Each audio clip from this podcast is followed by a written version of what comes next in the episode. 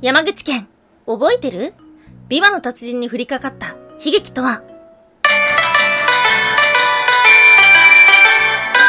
タンは妖怪について知りたい。はい、空飛ぶワンタンです。ワンタンは妖怪について知りたいということで、この番組は普段キャラクター業界で働いているワンタンが、日本におけるめちゃくちゃ面白いキャラクター妖怪についてサクサクっと紹介している番組です。この番組のスポンサーはともさまさん、歴史とか世界遺産とかを語るラジオなど放送されています。詳細はツイッターにありますので、ぜひぜひ番組概要欄からチェックしてみてください。はい。毎週木曜日は日本中の妖怪探しに行く妖怪日本一周の旅をお届けしておりますが、皆さん旅行してますか？ワンタンはね、この夏、やっぱね、良かったのは伊勢神宮ですね。伊勢神宮行きました。久しぶりに行ったんですけども、3度目の伊勢ですね。あの、以前も紹介させていただきましたが、伊勢に7度っていう言葉があります。あと4回、だったらいけるんじゃないかな。せっかくなので、生涯かけてまた行きたいなっていうふうに思う。ワンタンの大好きな場所でもあります。うん。で、あとね、今日ツイッター見てて、あの、ニュースとして出てきたのが、あのー東海ツアーがかなり格安の旅行パッケージを販売するっていうようなニュースを見ました。きっとね、これから先どんどんどんどん各社始まっていくんじゃないかなっていうような印象でもありますね。はい、ということで、まあ、そんな都道府県どこに訪れても大丈夫なように、毎週木曜日は勉強していきましょう。はい、ということで、今日お届けをする都道府県は、山口県。はい、県庁所在地は山口市ですね。うん。はい、行ったことはない。な、ないと思う。うん、かな？な、ないはずです。はい。なので、えー、何があるか正直わからないっていう形でですね、広島までは行ったことあるけど、山口県って本当にないんだよね。何があるんだろう。全く想像のつかない山口県ではありますが、この数年話題になりました。はい。新エヴァンゲリオンでね、一番最後に出てくるのが山口県らしいですね。はい。ということなので、今どれぐらい聖地化してるんだろう。そうした情報もなかなか入ってこない場所ではあります。はい。で、まあ、この毎週木曜日にお届けしている妖怪日本一周の旅の都道府県っていうのは、ワンタンがここは調べたいなと思って決める場合と、あとはラジオトークのライブで決める場合とあるんですけども、今回はね、ラジオトークのライブで決めました。なんでみんなの前でルーレット回して決めたんですけど、いや、これが困ったはい。山口県の話が全然ない。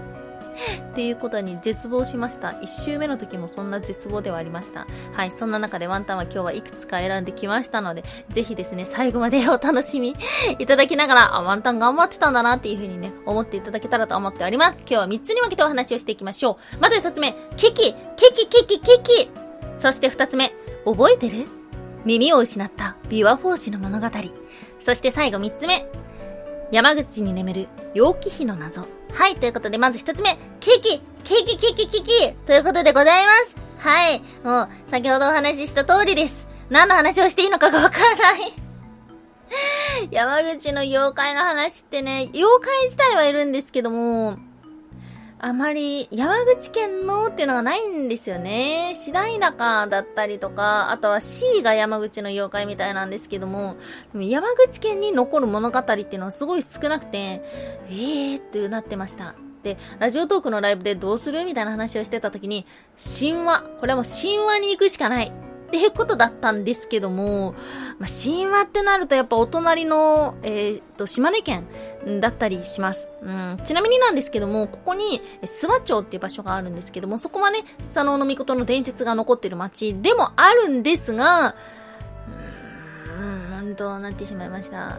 あと、有名なのは何？とかっていうと、幕末の吉田松陰にちなんだ、松下村塾があるんですけども、ここの番組でその話しないだろうっていうことで頭を抱えていたワンタンではございます。はい。そんな危機を脱するために見つけたとある物語がありました。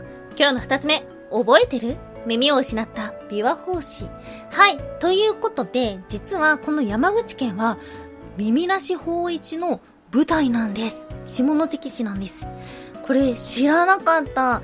耳なし法一っていうと、えー、いつやったんだろう？小中高のどっかでやったはずではありますが、皆様物語を覚えていますでしょうか？耳なし法一というのは、話のジャンルで言うと怪談話なんですよね。はい、ということで、まだまだ8月残っておりますので、今日はそんな怪談物語を。昔々、今の下関が赤間が関と呼ばれていた頃の話。阿弥陀寺というお寺がありました。ここのお寺にいたのが、法一。彼は琵琶を弾くのがとてもうまく、特に源氏と平家の物語に合わせて弾き語るのがとても得意でした。壇ノ浦の戦いは聞く人を泣かせるほどのものだったということです。そしてそんな法一は、目が見えませんでした。ある日、琵琶の稽古をしていると、どこからか声が聞こえます。わしは、この寺の近くに足を止めている身分の高い者のの使いの者じゃ。その方は、お主の旦那浦の合戦を聞きたいとおっしゃっておる。私についてきてくれ。この声の主は、落ち武者でした。法一は不思議に思いましたが、身分の高い何がしが琵琶を聞きたいということならば、と喜び、落ち武者についていきます。法一は館に着き、そこで演奏をしました。そしてそこで言われたのは、ここから毎晩ここに参れ。そして、このことは誰にも言ってはいけないぞ。法一はそれを聞き、寺に帰ります。寺に帰る頃、和尚さんに見つかってしまいました。どこに行ったか聞かれますが、法一は黙っていました。それを怪しく思った和尚さんは、次の夜、こっそり寺を出る法一の後を追います。すると法一は、墓場に行き、墓の前で琵琶の演奏を始めたのです。和尚さんは法一が幽霊に取り憑かれたのだと慌てて連れて帰りました。そして法一にまじないをかけます。次の夜、和尚さんは寺を留守にしなければなりませんでした。和尚さんは法一に対して幽霊に話しかけられても答えてはいけないぞと言います。そして夜が来ました。幽霊は法一に話しかけます。しかし、法一の姿は、和尚さんの待ちないのおかげで見えません。困った幽霊でしたが、目の前に浮いている琵琶と浮いている耳を見つけます。法一はいないけど、これでいいや。ということで、幽霊は法一の耳をちぎって持ち帰りました。実は和尚さんは法一の耳にはまじないをかけていなかったのです。帰ってきた和尚さんは驚いて法一を病院に連れて行きました。やがて法一は元気になり、そして耳がなくなったという噂が広まり、耳なし法一と呼ばれ有名人になりました。とさ、ちゃんちゃんだって。こんなんでしたね。これところどころ割愛してるんですけども、まあ、こんなんだったと思います。やだねその耳なし法一っていうタイトルと、なんか知らんが耳がちぎられたっていうところはね、覚えてる方も多くいらっしゃったと思うんですけども、一体誰に話しかけられたのか、どこに行ってたのか、そしてなぜ耳がちぎられたのかっていうのはね、ワンタンもこの話を調べながら久しぶりに思い出したところではあります。はい、耳なし法一の作者は小泉八雲。彼の書く階段の中の一つがこの話です。で、ヤクモは16歳の時に学校のブランコで遊んでいて、事故で左目を失明してしまいました。なので耳なし法一も目が見えないっていう設定になってたんじゃないかな？というような説もあります。はい。知らなかったな。山口県耳なし法一の場所だったんだ。ではありますが、もう一つ気になったものがあったので紹介しましょう。今日の最後三つ目。山口県に眠る陽気碑の謎。はい、陽気妃、ご存知、世界最大、三、世界三大美女の一人ですね。はい。8世紀中国、唐の時代の皇妃でした。うん。で、皇帝から寵愛されすぎて、えー、暗視の乱が起きてしまうということで、警告の美女、国を傾かせるほどの美女、なんていうふうにも言われています。で、彼女は反乱の結果、ま、殺されたとか自殺に追い込まれたと言われているんですけども、実は楊貴妃の遺体は見つかっていないという話があります。どこで生きてるんだろうという中にたどり着いた先は山口県長門市なのではないかというようなお話がありました。うん。ここにある二層院に伝わる二つの文書があって、二層院由来書っていうのと陽気秘伝っていうのがあるんですけども、まあ、これらの書物の中から、唐から陽気碑が小舟に乗ってたどり着いた。そして手当てをしたけども、そこで亡くなってしまった。というようなことがあるみたいなんです。えー、知らなかった。ではあったんですけども、これがね、1993年に山口県に中国風の公園、陽気碑の里っていうのができたっていう話を聞いて、で、まあそれをね、調べてみたんですけど、それは見たことあった。なんでだろう？なんかね、そこは見たことあったんですよね。なので、もしかしたら写真だけ見たことある方もいらっしゃるかもしれないです。うん、ワンタンみたいね。ではあったんですが、実は山口県には、陽気比が眠っている、なんていうような伝承もあるのです。ワン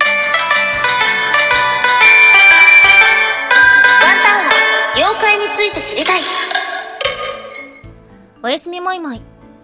近況報告、ついに行きました。はい、おやすみもいもいというのはワンタンがポエムプーこと言いたいコーナーですね。ポエムがなんだかよくわかってないから、ポエムプーことしか言えないコーナーです。なんかさ、ポエムじゃなくてさ、昔のガラケー時代の件名みたいな感じになってない？